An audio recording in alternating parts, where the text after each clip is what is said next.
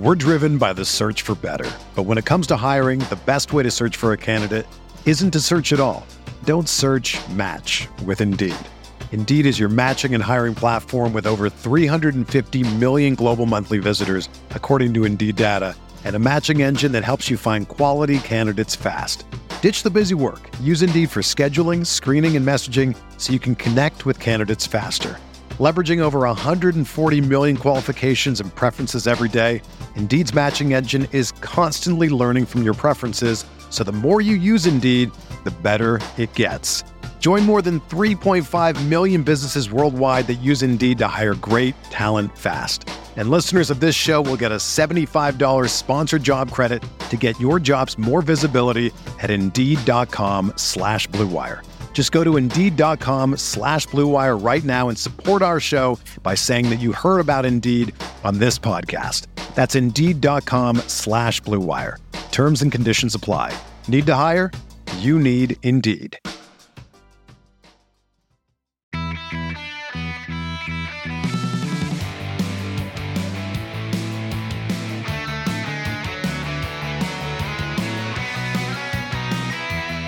Welcome to episode 323 of the Barcelona podcast, brought to you by the Blue Wire Podcast Network. I'm Dan Hilton, and I'm joined again by Domagoj Kostanjšak.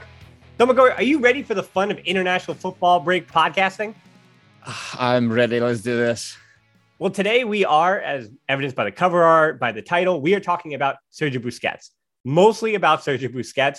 But first, there is some breaking news, though, that is relevant to this current season that we need to mention, and we'll talk more about next week I'll go do a deep dive on this next week when he arrives. But Fabrizio Romano, a man that we should at this point trust, says Adama Traore to Barcelona. It's a done deal on a loan. You got the here we go. There it is. Loan with a buy option, which is not mandatory. I'm going to underline, I'm going to star that. I'm going to circle it 100 times in red. Not mandatory buy option. And it's 30 million plus bonuses if they do indeed go with that buy option. And Barcelona will cover 100% of the salary until June.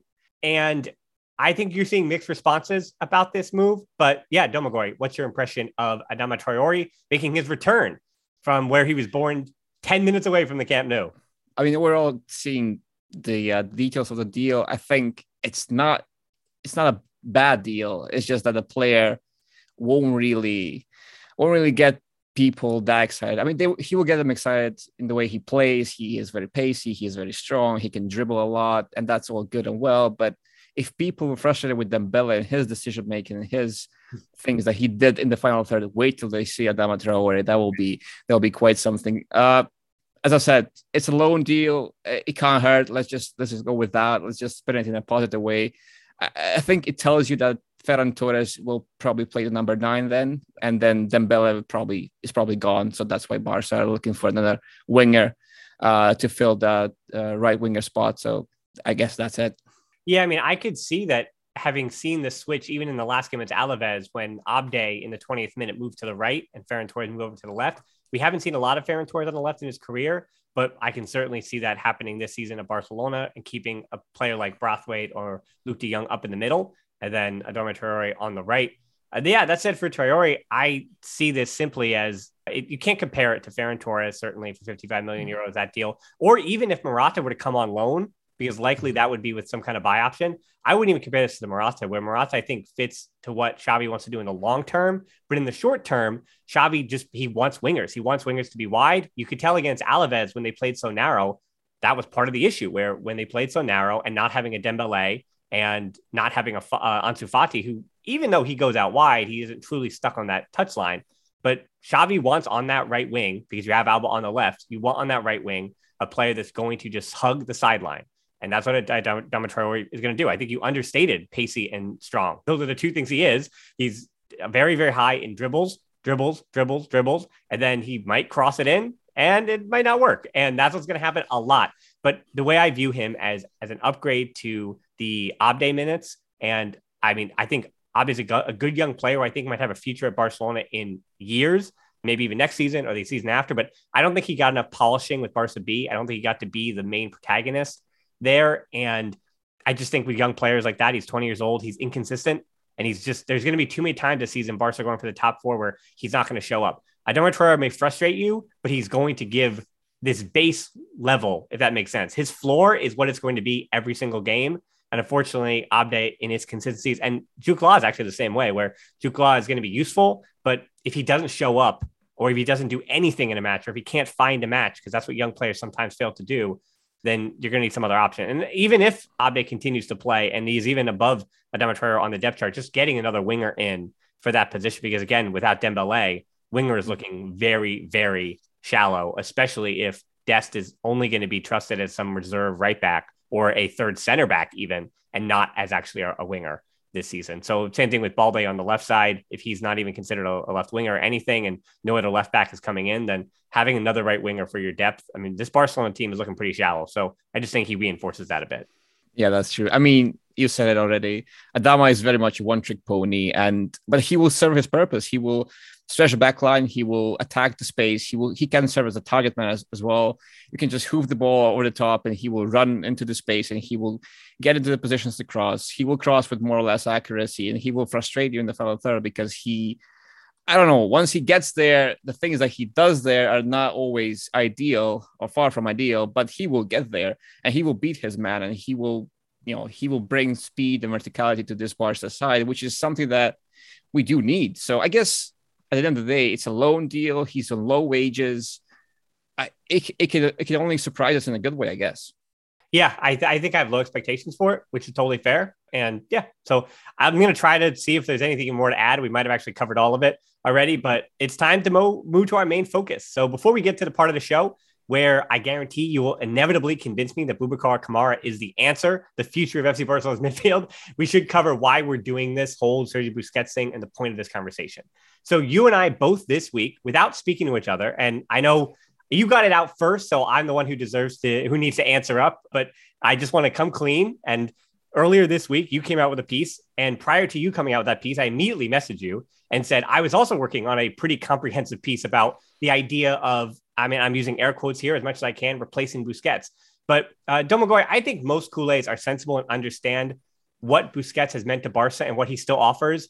But I must say, with me releasing my piece, I was incredulous at the incredible number of people that said I was wrong to say that Busquets was irreplaceable, even though I spent the next 15 minutes giving more than 10 candidates to someday replace him. So luckily, luckily, I have poured my brain back into my head. So I think we should kind of start with that, as in Sergio Busquets, calling him irreplaceable, calling him a legend is actually even different things because he's a legend. He's done a lot of things we're going to talk about throughout this about qualities replace whatever. But first, we begin with his timeline because I think people think that by me saying and complimenting Sergio Busquets today in Jan- January 27, 2022, in the year of our Lord, that I'm saying that Sergio Busquets is never going to be leaving Barcelona and he'll be there forever until the day he dies. But how do you see his timeline shaking out as you were trying to think about what it means to replace him, and as even as you were choosing what players were potentially reasonable fitting his timeline?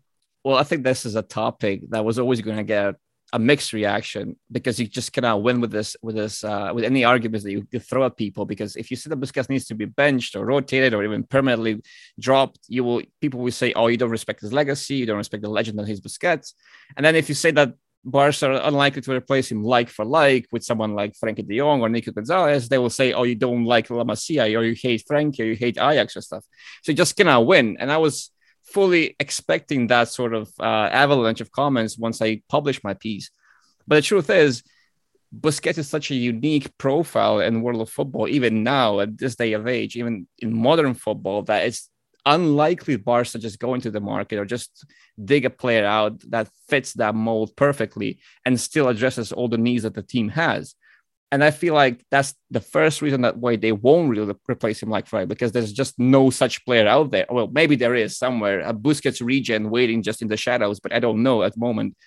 And number two, where I don't think that's po- well, that's not possible. I think that they sh- really shouldn't either, because modern football is also evolving in such a way that the Busquets mold, the traditional Busquets mold, let's just put that in, in quotation marks, is not necessarily the way forward. Uh, I, when I did my research for my piece, I was initially looking for a player that would replace Busquets like for like, of course. But uh, somewhere along the way, I realized, wait, this might not really be ideal. This this might need a tweak or two.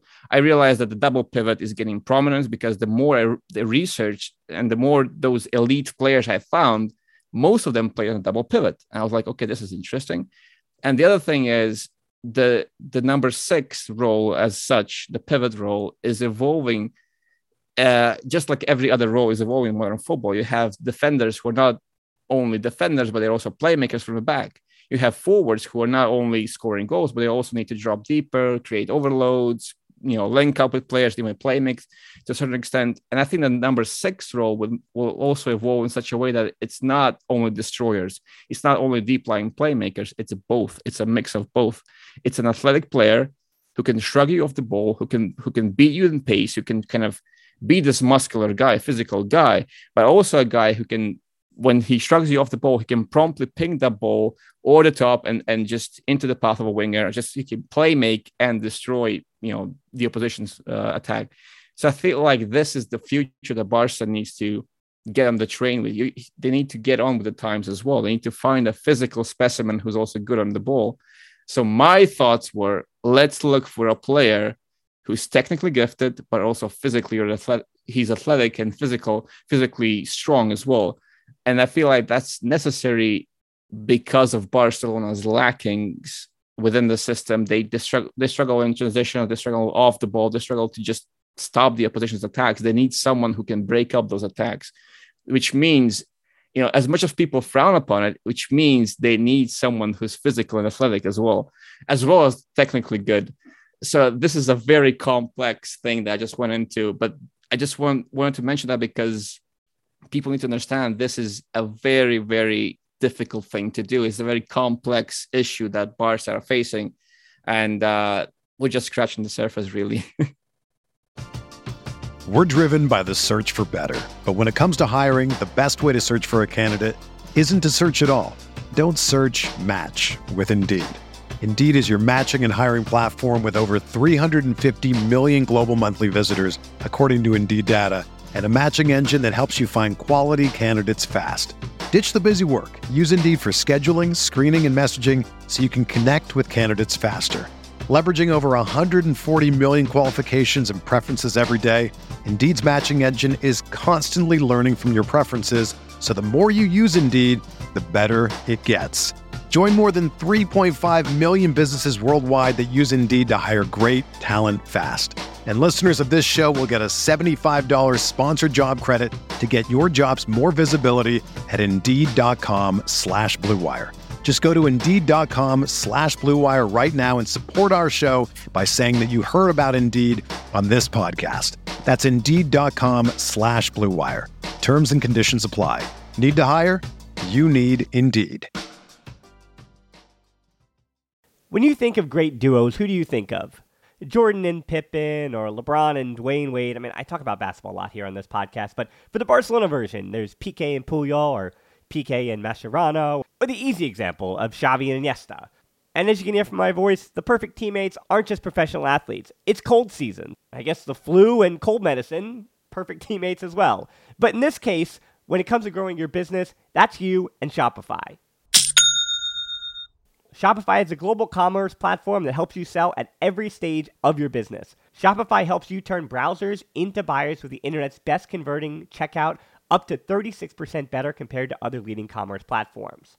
To be honest, I've been doing this show long enough, and as I mentioned, it's cold and flu season. You hear it in my voice, especially during the holiday season. So, whenever it comes to this business, anything that I can set up and kind of have working in the background that I know and can trust is just plugging along without my attention, those are the things that I really value at this point. So when my brain is foggy and all I can do is manage to turn on the microphone, talk to the guest, or just talk to myself and get out a piece of content, everything else, having that all automated or working in the background, that's been important to keeping me sane. And that's the thing about something like Shopify. What I do love about Shopify is how no matter how big you want to grow, Shopify gives you everything you need to take control and take your business to the next level. So no matter how big or small, how good of a month or how bad of a month, things are just the same working in the background. Shopify powers 10% of all e-commerce in the US, and Shopify is the global force behind Allbirds, Rothy's, and Brooklinen, and millions of other entrepreneurs on every size across 175 countries. Plus, Shopify's extensive help resources are there to support your success every step of the way because businesses that grow grow with Shopify. Sign up for a $1 per month trial period at shopify.com slash tbpod, all lowercase. Go to shopify.com slash tbpod now to grow your business no matter what stage you're in. Shopify.com slash tbpod. Well, I think the problem, even trying to answer it right now, is that Barcelona clearly are going to be prioritizing other positions and and the prioritizing other positions, which we agree that on the list, Barca probably need.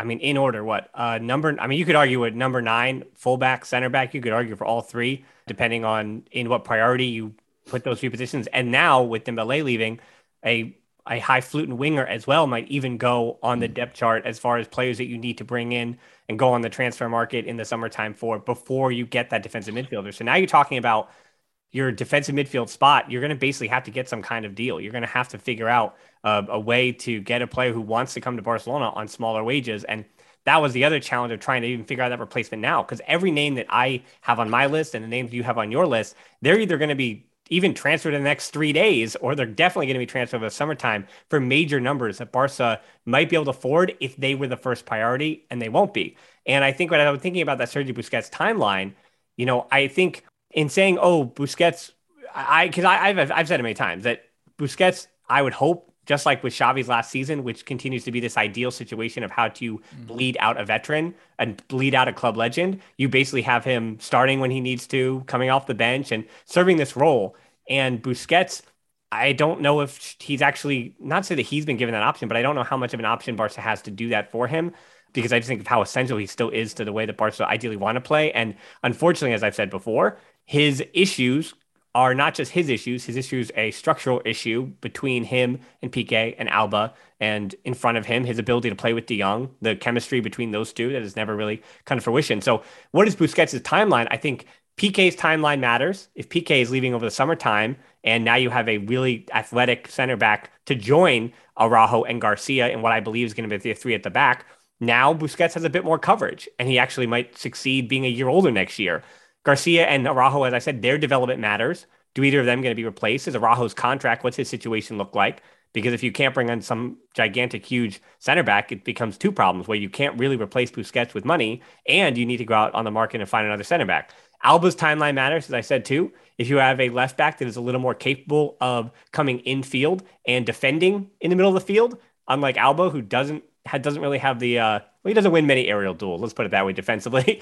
and then also Pedri, Nico, De Jong, and Gabi's timeline matters too. If any of those players now, I think those four are interesting because we're definitely going to be talking about Nico and De Jong. But for Gabi and Pedri in particular, I did get questions about. I don't know if you did either, but I got questions about why did I not mention Garcia and Pedri as potentially playing in not just a single pivot but a double pivot. And my answer was I think Garcia and his progressive passing is necessary on the back line and especially the three at the back. And I wouldn't want to move him forward. And for Pedri, I think he's just so important in that final third. You cannot.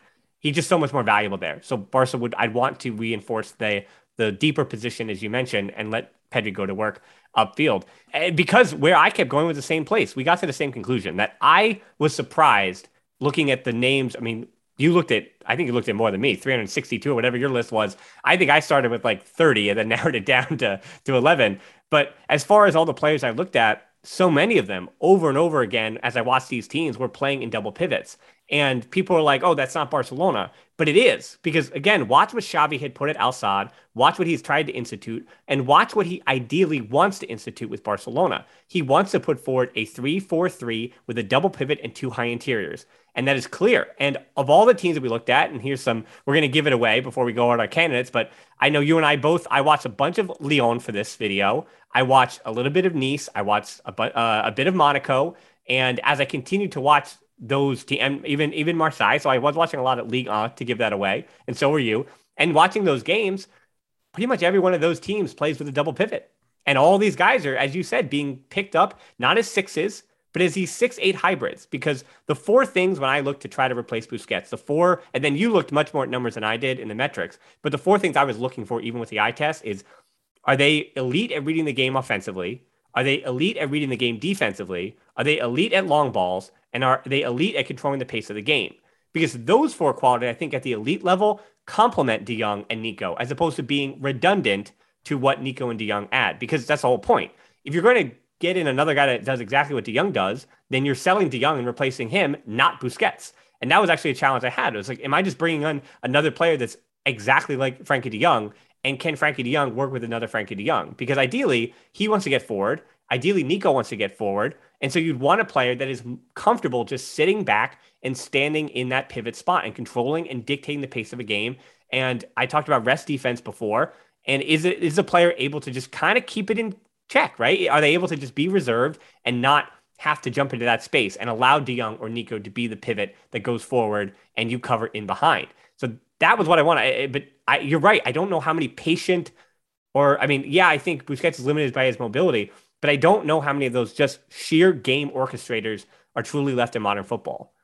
It is very difficult, as I said, because we we both looked at highly technical players, so elite players on the ball who have some physical traits. That was the that was at least my blueprint, my first template. So I based everything, my whole my whole sample. So the, the the biggest two categories that I looked at was involvement in the game, which is basically receive passes and passes that they send per 90 minutes. And I also looked at progression metrics, so progression actions like progressive passes and progressive runs, which are combined into one one metric.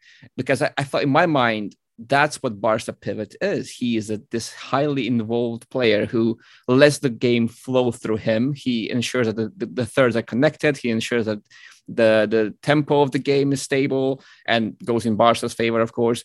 And and that's where I began my search. But then what you end up with, well, at least what I ended up with, are these highly technical elite players who are also sort of aggressive on the uh, on the ball and as you said, Barca would need someone to complement De Jong or Nico, who are both more aggressive, uh, with someone who can sit deeper and maybe protect the, the, the channels and stuff like that. So what if we had to flip the script? That's that's the, that's the thing that I had, the thought I had after publishing my piece. I was like, what if I had to flip the script? What if instead of looking at highly technical players who also have physical traits, what if we looked at destroyers with technical qualities. Because what we would get in that way eh, are players who like to sit deeper, who are not necessarily the elite of the elite on the ball, but they still do the job. But their primary concern is dominating their area, dominating the number six area, so the deeper areas of the pivot, and stopping transitions and doing the defensive work and doing the hard working, doing the the uh, uh, what would you call it, the dirty work of of of the team. So maybe I'm, I'm not sure what you think about that, but that's this is a thought I had while discussing with some of the other people as well. Maybe Barca could could do with sacrificing the traditional pivot profile with us with something different. Uh, because if you take take a look at I don't know Real Madrid with with Casemiro, if you look at Liverpool with Fabinho and stuff like that, they have these dominating presences in midfield who are not necessarily elite on the ball. They're good on the ball, but not they're not really famous for that, and it still works. But the thing with Barca is that would kind of put more emphasis on progression and creativity and, and just you know tempo on the other two midfielders and it will also put a huge strain on the back line. If you're gonna do, if you're gonna have such a structure with a destroyer in, in midfield and the number six position, you have to ensure that your back line is elite on the ball. And at the moment, Barca only have Eric Garcia who's elite on the ball in the back line, and he is so and, needed. And arguably Piqué, but we're also throwing Piqué out because if anything, his timeline is he'll be gone before Busquets is. So that's yeah. why we're not discussing Piqué at the moment. Um, yeah, yeah, exactly. His, his, issue, but you, yeah, but you also seen against Athletic, for example, and in the late last game, Barca had Piqué and Araujo, and it wasn't enough from the back line. It was just they were missing someone like Eric Garcia. And imagine if Busquets isn't there because Busquets kept dropping deeper because of that same problem, because the back line wasn't just progressive enough. He had to drop deeper. And now, if we have a pivot who's not exactly that sort of pivot, who's more of a destroyer type of player, destroyer first, progressive, progressive second, it might put a huge strain on the on the on the back line.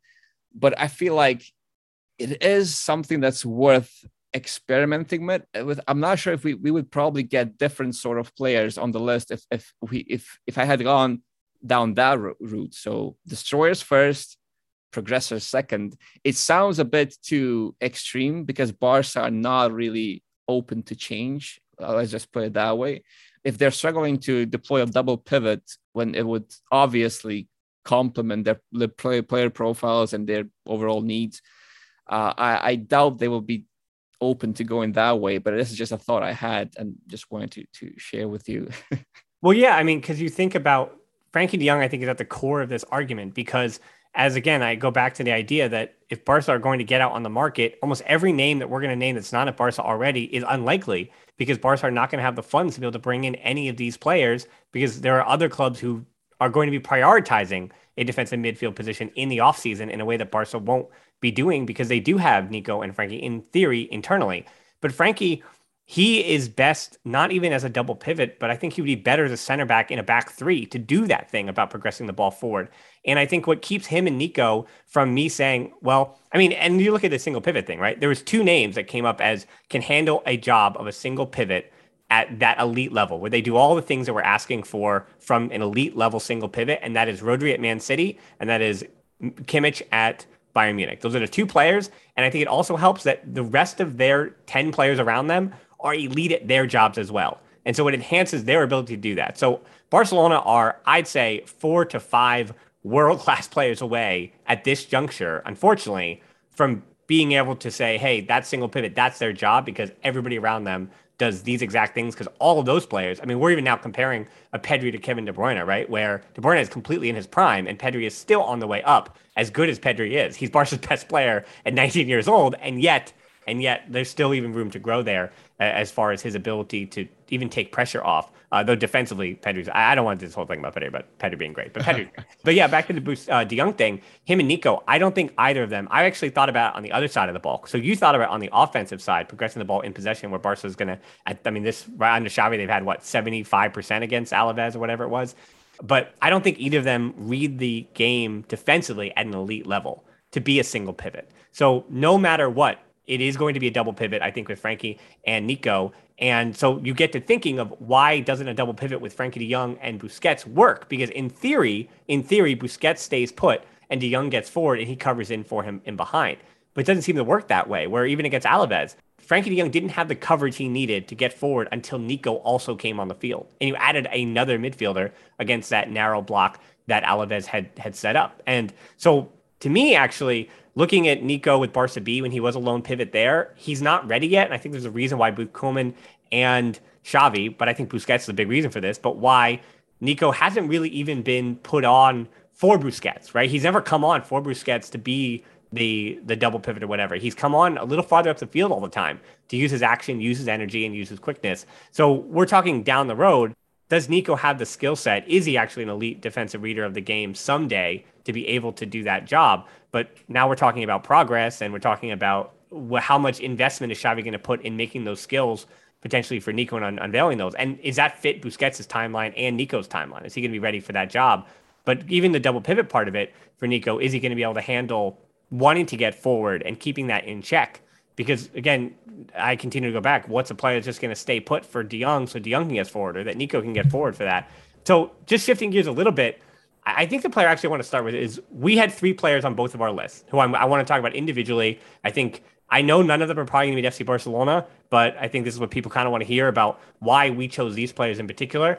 But the player I want to start with is Maxence Caqueret, who I picked and you did not. He's a 21 year old from Lyon, and we actually both picked his pivot partner. But for me, Caqueret, he is a, a bit smaller, but he plays in a double pivot in a 3 4 3. And I was surprised to see that very much like with Leeds United, when you go through metrics, Lyon and Leeds are very high for press resistance. They're very high in progressive passing. And Lyon is not great in Ligue 1, but they have pieces and the players and the ideas that, in theory, if you pick the right players out of that system, you can enhance everything they do. I, I, and so for Caqueret, he's he has good composure, very press resistant. He I don't know how high his upside is, but he is very good at reading the game, and he's a bit not say that he's not mobile. He can move defensively, but he's not offensively willing to. He doesn't need chaos. He doesn't need to get forward the way that Nico and De Jong did. That's why I kept him on the list, even if he's necessarily doesn't have the same high ceiling as I think the other three here in Aurelien uh, Tchouameni from Monaco, 22 year old, and then you have Bruno Guimaraes, the 24 year old, defensive midfielder Brazilian from Lyon, and then Boubacar Kamara, the 22 year old for uh, Marseille. And when you look at those other three options, I can tell the direction you had gone. Yeah, exactly. I mean, with both Caqueret and Bruno, I think that they both have clear traits of a number eight as well. I mean, they they play on double pivot, and Caqueret is more of a six than Bruno is, I would say. But at the same time, he's still not. I would still not call him a pure six, and he's also the reason that. Well, he actually, when I put him through all my metrics, he ranked in the top 10 ish, something like that. He was very, very high as well. But Bruno, Bruno was at the very top, like just behind the likes of Kimmich and Rodri. There was Bruno because he, his level, the things he does on the ball are just, you know, it, his ability, his pure ability is just off the charts. The, the problem I have with Bruno and uh, is he, his defensive side, you, you spoke about this about Busquets that he has this reading of the game. He his defensive quality is just being just reading the game well and then just being one step ahead of his opponents. Bruno doesn't have that. He is amazing on the ball, but defensively, he's very hardworking. He will press. He will make recoveries. He can he can run for, for a long time, and he is very fast. So you can definitely use that in defensive transitions. But he doesn't really have the reading of the game. He doesn't have that defensive intelligence, and that was my biggest problem with Bruno. I still put him on the list because his ability is just extraordinary. He is just at the moment he is one of the, the top midfielders on the planet. I, I just I, I, just had to say that. And I saw his numbers and I, when I watched him play, when I made it like a I had uh, radars made for all the players. He was just outstanding. I just could not not put him on the list. But he is not the ideal choice because of that defensive side of the things, and he excels be just having the freedom to go forward. And if you bring him in and put him next to De Jong, you have a, a problem that they both like to do the same thing. They both like to go forward. You have two two of the two more aggressive pivots, and you don't have a pivot who likes to sit deep and just you know be st- stationary. Caqueret is more like that. I think he's more he fits more in that sense, but he's also a bit more slender. He's not as athletic as as Bruno is. And I feel like Barca said really, really, if their next pivot really needs to be athletic because he has to be able to cover a lot of ground. He needs to be able to cover it quickly and he needs to be able to dominate duels and, and just direct confrontations and challenges with, with, with the with the opposition. And that's why ultimately I, I think that's why he kind of fell down the rankings and I ultimately didn't pick him because just the physical aspect and the athletic side was not really there. Yeah, I mean, it's interesting when we talk about again that difference between a player like Bruno and then a player like I haven't had on my list. I had uh, Martin Zubimendi from Real Sociedad, who is a mm-hmm. Spanish international, has been under Luis Enrique, is having trouble even like being the starter. But in the case of Zubimendi and the case of Caqueret, they're again a little less get forward, a little less of a, a, destroyer, but they've also never been asked to be the hub of their team. And I think that's the one thing when I was looking at your metrics was when you extrapolate what Caqueret does, let's say as a hub of the team with a bit with just double his almost double his touches, honestly. And then Zubimendi the same. You what happens when you increase their touches to the point where they are the the not lone pivot, if you will, but a lone or double pivot where they are the hub of that team and they are the metronome that gets everything going. At again, at the point where now we're saying, okay, Zubimendi and Caqueret, we're starting to feel like, are we trying to replace Busquets 1v1 uh, like for like? And then you immediately fall short because there's no way that Caqueret, even at their even though they're both 21 and then Zubimendi is about to be 23, even at those ages, and they're still in theory growing and getting better, they're in no way going to ever be able to hold a candle to what Busquets does in a way that, again, Barca fans, they're saying, hey, we had Busquets for a long time, and we see that Man City has got Rodri and Bayern has Kimmich. Barcelona, where's that guy for Barcelona? And again, it's a reminder that it's so hard to find that player that you're asking for something else. And the two players, and I agree with you on Bruno. And it's funny that even in my video yesterday, we're talking 24 hours, I had said that he was the 1B because I think I agree with you that he would just make Barcelona so dynamic and it would create more problems, but it might not if Barcelona is able to fortify their defense. So it, it really does. Squad construction matters, but Guimaraes is kind of also probably he's probably going to Newcastle anyway, and that's going to be a done deal. Then his wages are going to be never to be to be found again. But he was also so press resistant and that's why you're right. Metrics wise, he had to be on some kind of list. He deserves to be on the list. But the two names I think that are should be at the top of the queue that you and I both agree on.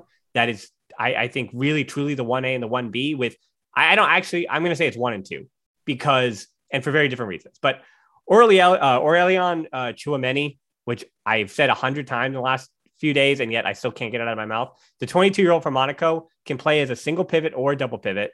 He has, I think, the highest defensive upside of anybody on this list. He's terrific. I'm actually watching Monaco. I was really impressed at how well he delivers long balls because I think we have a way of looking at a player like him and looking just how physical he is and saying that player is not going to be as technically astute as we think he is. He's not going to be able to play long balls. But I was so impressed with his long balls and reading of the game offensively, even. And unfortunately, that's very problematic because he's likely outside of Barca's price range. It headed, I'd say, to the EPL in the summertime for we're talking 55, 65 million euros. Now, Madrid came out with him today, which tells you that Barca might actually be interested behind the scenes, that they said that they want him and Camavinga, but Casemiro is still there. So that, that's a problem they're going to have anyway. But yeah, Tchouameni was the name that just, of all else, it's just his defensive reading of the game, you cannot get wrong. And that goes back to the fact that for what Nico and De Jong and Pedri and Gavi can do moving forward for you, what Eric Garcia could do with his progressive passing, having another guy at the back alongside Araujo to say, hey, shutting everything down. If we lose the ball, we're going to get it right back and jam it right down their throats. And I don't think any player under the age of 23 in world football does that like Tchouameni does. Now, Kamara, as far as elite reading of the game, was the other thing why he, I, I as, as I said, as I ruminate on it, him being a free agent, he's going to have a lot of suitors, yes, but him being a free agent in the summertime, if he wants to come to Barca and Barca have a good pitch for him and say, hey, Busquets next season for the 2022, we talked about timeline for the 2022 23 season, he's going to be on the bench a bit more. He's going to be willing to be rotated. And we were going to play a double pivot, and you're going to get half the starts or more. And you're going to be our one of our number sixes of the future. And they can sell Kamara on that. Now you're talking about an opportunity to potentially bring that kind of player in. A 22 year old from Marseille, who he is also for Marseille this year, played in a single pivot or a double pivot. And I think while being versatile is important, unlike Eric Garcia, his time, that being Kamara's at center back, I think helped him learn the game from a defensive side of things. And I actually think he also, along with Tchouameni, is an elite, elite reader of the game defensively. And his metrics also, this is actually an example too, where you're seeing some of your research push me to to reevaluate my thoughts of Kamara. Because when I saw him, I was so impressed by his elite defensive reading. And I was kind of I wasn't as excited about his long balls, but then I saw your numbers and I'm like, wait a second, this guy's long ball numbers are really promising. And again, where I say, if he can extrapolate that and be the hub of a team, I don't know how high of a ceiling Kamara has, but his metrics prove that he might be really, really incredible. And so, I mean, I think at the end of it, Tchouameni is my pick, but Kamara, I, I mean, that's the one that makes me say, hey, if, if that's possible, can you make that possible, Barcelona? And so, I mean, I would, if I'm Barca, I'm going hard in on Kamara now to bring him over the summertime and then to phase the uh, Busquets out next year. Pretty, you know, in the same way that Xavi phased himself out, right? If anybody can convince his friend, it's going to be Xavi convincing his best friend Busquets to phase himself out in the exact same way next season. And I, so I think my pick at the end of it is Tchouameni and then Kamara for all those reasons. And did you find the same thing? I mean, I, I don't want to get too excited about players that are never going to be Barca players, but if you told me, gun to my head, are they ever going to play in a Barca uniform? No, neither of them will. But I would love to see either of them. Those are those are my picks. Yeah, I absolutely agree. I think that's exactly how I would put it. I think Kamara has, of course, he has the higher chance of joining Barca if Barca push for him and, and if they can sum the project and I don't know what wages he would command, but shouldn't be too much. Uh, he is attainable. Tchouameni is not because he's such a hot commodity already that every top team is going to want want to sign him. So Barca cannot compete with that. If if there's a bidding war, any kind of wage war, whatever it is, Barca cannot win that. Uh, they could they could win that, but they they'll go all out on Haaland, and I think that Haaland is, despite what people think, I think that he's a real possibility. I think I I would even say that Haaland is probably going to sign for Barca, but that also means that Barca will have no money left to to to cover for every other position that they need to cover.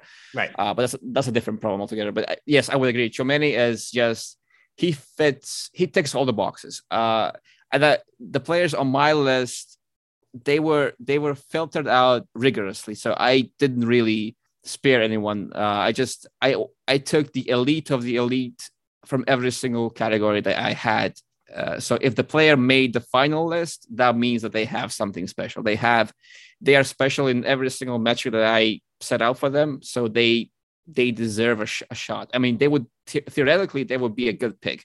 And Kamara was one of the one of the best picks as well. So, and he's also free. So I I guess his signing, I wouldn't mind it. I wouldn't mind it at all because I think there is a there is potential there, and he he excels in all the right things. He's not he would not be you know technically like ability wise maybe not the most exciting pick of the of the bunch, but definitely definitely covers and ticks all the boxes. So I I feel like he would be a good signing. Uh, Tchouameni would be the ideal signing, of course, but at the same time, well, he is attainable, if Barca like went all in on him, they would maybe be able to get him.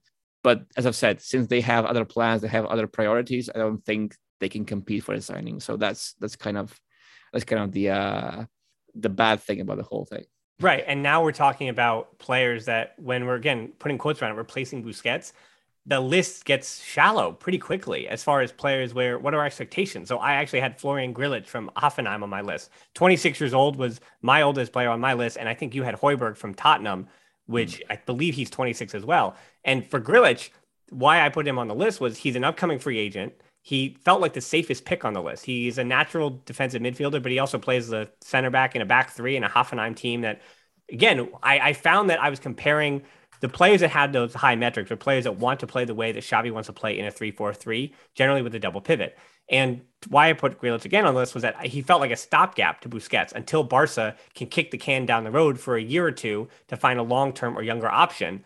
In theory, if you bring in Grillitsch, to, in theory, again, give Busquets some room to see his way out the door over the next one to two seasons, you're giving Nico time to be able to step into a role. So you're just enhancing your squad with depth. That's why I had him on the list. And then I think Franck Kessié, basically our discussion about Bruno, double that, but just also lower your level a little bit as well. A 25 year old for AC Milan, going to be a free agent, plays in a double pivot from Milan, likes to get forward when able, underrated passer, but defensively the metrics just weren't really there. He doesn't like to stay at home. He likes to wander a bit. And I don't think that solves your, you know, the hub of your team. I, I think he's just a little bit more redundant with Nico and De Jong and again, spend your money elsewhere. Then some of the other players I had on the list were uh, Khéphren Thuram, who 20 year old for Nice. I, he wasn't even on your list metrics wise because he's only 20, plays 47% of all Nice's minutes. And that would be one where Barca should because again, not say they're late to the party on Tchouameni and Kamara, but those young players, especially in Ligue 1, all of a sudden you look and they are 21, 22, 23, and everybody's after them. So can they plant the seed now with a player that the son of Lilian Thuram, who actually played at the uh, La Masia in 2006 and 07, you know, knows Catalonia just a little bit from his time there. But, you know, he's a player that I think could grow into having elite defensive game reading skills, even though his ability on the ball right now is nowhere near what would need to be for Barcelona to in theory, again, not like for like replace Busquets, but try to enhance that position in the in the short term. And then the other player I had was Jandro Orellana, because I want to ask you now, going back to La Masia, you and I talked about Marc Casado, Casado last time we were on. He's just too young, just too raw. He might not even have the highest ceiling either. He's had some injuries in his career. We don't know where he's going to be. And then Álvaro Sanz, who's already with the first team right now, sometimes this season, he again doesn't have the high ceiling that you need. He can't be the hub of a team. He is believe it or not, much more of kind of a destroyer. He has very good defensive instincts, that being Sanz, but he's limited physically in what he can do. And then he just doesn't have the long balls and the, the ability on the ball to really unlock a team. Now, the player who does do that is Orellana, the 21 year old captain for Barca B, but he has not been healthy in two seasons. And he also is very good with the long ball, but I think he's going to struggle defending without some other coverage, which is why Barca B under Garcia Pimienta last year improved when Nico became the lone pivot and Jandro actually stepped into an interior role. But but if Jandro is able to stay healthy and continue to improve, and his defensive ability and ability to read the game do improve as well, he would be one of the better options in a single pivot position. But that's a lot to ask of Jandro. So it's like it's kind of unfair to put him on that list because at 21, if he was 19, I think it's a different conversation. But now that he's 21, now that he hasn't been able to be healthy, I don't think he's going to be able to fill in his game with everything he needs to to be trusted to be that player. Even in a double pivot, I mean, I think he has the right understanding of what he needs to do because he again he's been groomed as a Barca pivot, but I just don't think he's good enough, unfortunately. Yeah, I, w- I would agree. The thing with replacing Busquets with a Busquets replica, which Jandro really is, I think that he mimics Busquets' profile. Well, really really good and the same for Casado as well I, I I'm a big fan but you know as, as you said we, we just cannot really predict that uh, the thing is if you want to replace Busquets with a profile that's identical to Busquets, you will likely, as we've concluded already, you'll likely find players that fit the profile, but their ability is just not there. Yep. So players like Zubimendi, for example, as you mentioned, or they could emulate the Busquets profile, but they will be a huge step down from what the original is. So and and I feel like even the players like Rodri, for example, who is like one one on one, one he's a like for like as a like for like can get. Let's just put it that way. That's Rodri, and he's also tall. He can he can uh, read the game well as well, and he's defensively okay. He's not elite, but he's okay. But those players, I feel like if you put Rodri in this Barcelona current Barcelona squad, I think he struggles, maybe not the same way as Busquets, but he will have similar issues to Busquets because mm-hmm. just just because he is the same profile as Busquets and he's still playing, he's not playing in a in a inch perfect Manchester City structure. He's playing in a pretty faulty Barcelona structure, and he would struggle in the same way. That's why I'm saying Barcelona needs someone who has the athleticism because they need to have the physical attributes to cover up for the uh, for the flaws of the system, so to speak. Let's just put it that way. Uh, and and that's why I ultimately feel like a change in the system, a change in in, in the in the search for a Busquets replacement needs to be needs to be um, implemented because if you look for a a direct replica, you'll just find a player who's not as good as Busquets. That's number one. And you find a player who will, if he's even if he's good on the ball, he will have the same issues or the same similar flaws that that Busquets has, and he will still struggle in this in this Barca system. That's the main thing, and that's why I have players like Højbjerg, for example, on my list, which is that was a big surprise for me as well. I I I, I saw him top every single metric, not never not every single metric, but he was among the top players uh, at the end of the day in, in, my final list and was like, oh, this is surprising. So I went and scouted him a bit more, and he is he is maybe limited one dimension on the ball. He's not really Busquets on the ball, not even close. But he does the dirty work. He, he does. He wins duels. He's physical. He's athletic. He can he can run. He can cover for his teammates. So he is the other side of the coin that I mentioned. He may not be the, the pure destroyer, but he is still a player who can, can win you this, these duels. He, he, can be physical. Who can who can run a lot, but who can also do the job uh, in the the passing and progressive metrics. Because if he couldn't do the job, he wouldn't really made that far on my list. Because I, I was, as I said, I was very rigorous in the way I filtered filter the players. So I feel like maybe that could be a potential direction which Barca could go because even the players like Jandro Orellana or Casado or Rodri or Kimmich for, for that matter, they would emulate Busquets maybe on the ball, but off the ball, they would have similar issues if they're not really playing in a structure that can mask their flaws, mask their physical deficiency, let's just put it that way, and, and somehow highlight their strengths, which Barca at the moment, they, they're not doing a good job at masking Busquets' uh, flaws. But when you look at that, it's, it's a big issue because Busquets' positioning and, and, how do you deploy him is a big issue. If you deploy him f- far too high, that he suffers in defensive transitions. He cannot really cover that ground. Yeah. If you deploy him far too deep, Barca cannot press high because Busquets doesn't have the time to cover that ground going forward. And then you have a, a pressing structure that's not compact, and then you suffer in that regard. So I feel like as much as we don't like to mention physicality, we don't like to mention athleticism, we don't like to mention speed and all that stuff. Busquets was never about that. I can I admit that, but the times have changed, and you really need you need that blend of physicality and, and technique at this point.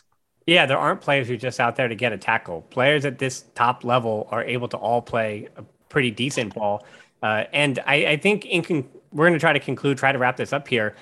The I think the through lines that we continue to work through with Busquets is that Busquets, like all the other legends that Barca have been unable, I mean, uh, incapable of replacing.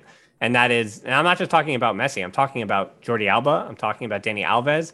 And what they did in particular when Barca were playing at its best was 10 years ago. And not that football has changed, but those players and those legends were so elite at the jobs they did that they were able to stick around beyond when Barcelona should have been replacing them. And then it's again another unfortunate result or reality of the Bartomeu regime that poor squad planning for six or seven years or eight years or whatever it is, whatever we're at now, a failure for certain La Masia players to break through, a failure for transfers to make any gosh darn sense for a long time. I mean, it's weird in this Laporta era. I feel so vindicated about how I felt about Coutinho and how I felt about Griezmann and all those deals because Barcelona was not fortifying for the future what they needed to fortify when they had.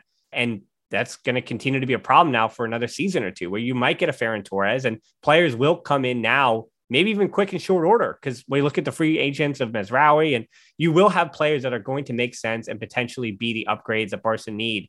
But to replace, and they're continuing to try to replace this generation from 10 years ago.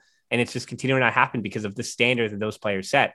And that's why, in conclusion, what we came to, both of us over and over again, was that the way that football is played today, because for a, a while there, every team wanted to have their own Busquets, but almost every team learned that what he does in terms of his ability to be the hub of a team offensively, to be press resistant, to read the game, the, to read the game defensively at an elite level, and continue to close out all those clearest spaces. Yeah, if you have a team around him that supports him not getting caught in an island, that's important, and it takes some world class players to do that.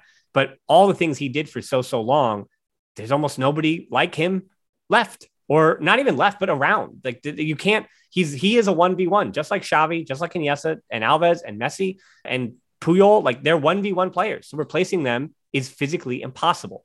But the reason we're having this conversation now is that while we may not have even mentioned the next midfielder that Barcelona purchase, and even if the next one they get, let's say they get Franck Kessié, he might disappoint because he's not going to be Busquets. He's certainly not going to be able to do almost any of those jobs. He's just going to be an entirely different look to the midfield. So Again, the final point I think here, and then I'll let you wrap it up, Domagoj, is that when Busquets is phased out, either next season, I mean, I'm, I'm, i guess I'm hoping it's not two seasons because it'll be 35 at that point. So next season, as, as Busquets is, is being phased out, Barca is going to look entirely different. They're likely going to play a, a double pivot. And the good news I have, the silver lining I have, is that Xavi is fully aware that a change was coming. That's why the names he's being linked to for next season, like Azpilicueta, who may be 33, but he, what does he do? He plays in a back three. He's a progressive ball playing center back who's pretty good defensively, adds leadership, and plays in a back three. And then even the likes of Morata, is a number nine who works hard, presses high, and is going to fight and can put in some goals when he's put in the proper positions. And so those two players in particular that are always rumored with Barca just, remi- just remind you that Xavi wants to play a 3-4-3 with two high interiors and be very much on the press suffocate an opponent, have a lot of possession in the way that Barcelona fans want to see possession. So the way that we think of Barcelona is changing ever so slightly with modern football, but it's also changing on the personnel that Barca are able to bring in. So that's why the names that we mentioned, I think, fit the future of what Barcelona is going to be. But in the same instance, if Barcelona are winning with Pedri and Gavi and Nico and De Jong and Adama, uh, I mean, and uh, Ansu Fati. I almost said Adama Traore. I mean, who knows? who knows? He scores 15 goals this season or 20 goals this season, then, he, then they, they buy him for 30, whatever. But, and Ansu Fati and Eric Garcia, that's still going to look like Barcelona. I promise. I promise. I mean, Xavi's going to, Xavi on the freaking bench. Like, it's going to be Barcelona. Don't you worry. But to, it's going to be different because Busquets was just so irreplaceable for, for so, so long.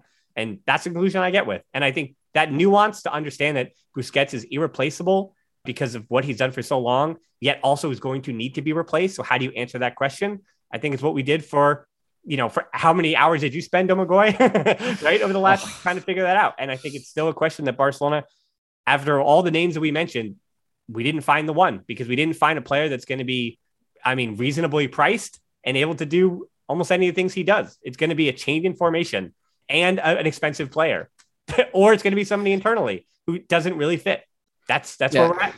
Yes, exactly. I feel like that's the conclusion that everyone has to accept is that if Barca are looking for a like for like replacement for Busquets, who's just going to come in and do everything Busquets does at the same level, that's not going to happen. It's just impossible because that player doesn't exist. So the only way to replace Busquets properly is to slightly tweak the system, slightly tweak your approach so that you can fit in other profiles that you have uh, and then you can replace Busquets that way. You can, you can just you just have to do something different. You just cannot go for one for one replacements. It just it's impossible. And I feel like that's not a bad thing either because we have players who are good players. It's just that they are not utilized to the best of their abilities because we keep, you know, we keep Busquets and we keep going with the same system, the same structure.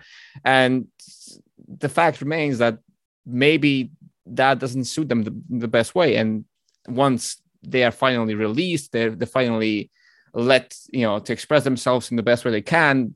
we'll see a change, sure, but it may be a change for the for the best as well. So I feel like interesting times are ahead, and sooner or later, Busquets will have to be phased out. Uh, once that happens, Barca will change, definitely will change because whoever replaces him won't replace him. This, you know, they won't give us the same things that he does, at least not the same way and the same level. So it will be it will be a, a big process. But as you've said, Barca will be Barca. Xavi's on the bench, and if if it's a double pivot or a single pivot, it won't change. I mean, it will change a lot, but ultimately Barca will still remain true to their to their philosophy. I feel. Yeah, I agree. I agree with that final point. So, Domagoj, the next time you and I wind up working on independently pieces for more than two or three hours, I think we need to make the promise that we're going to message the other one just so we know that we're that we're uh, we're not we're not thinking too much or, or be a little more collaborative. I think with with some ideas. But I'm glad that we did separately. We all we, we came to the same conclusion, which is again, even if the names were a little bit different around the edges and approach, I think it was a really great conversation. Clearly, you did your homework, and uh, I tried my best to do mine. But remember to follow Domagoj on Twitter. Just hit his name down in the show notes, and he's a good follow there. Tweets, I will say more than me. So definitely a good follow on Twitter there. Instagram and Twitter for us at the Barcelona Potter at Hilton D13 for me. Close Facebook group, the Barcelona Podcast. Answer the questions, I'll let you in. And then Patreon is how we keep making these shows. Always, always appreciated. And you can listen to these shows without the ads over there. Little incentive supports the show. Now, my piece about Busquets is up on YouTube, where I also have the match reviews, the five headlines that people seem to like from the games. But make sure you follow Domagoj on his Substack. That's where to find him. That's where he really gets and dives in deep. So hit his name in the show notes and then follow his Substack, subscribe to that and all that, and give him the love he deserves over there. So, as far as the love you get and we get, let's say on the podcast, thanks so much for listening to the show. Until next time, we'll talk to you soon. Forza Barca.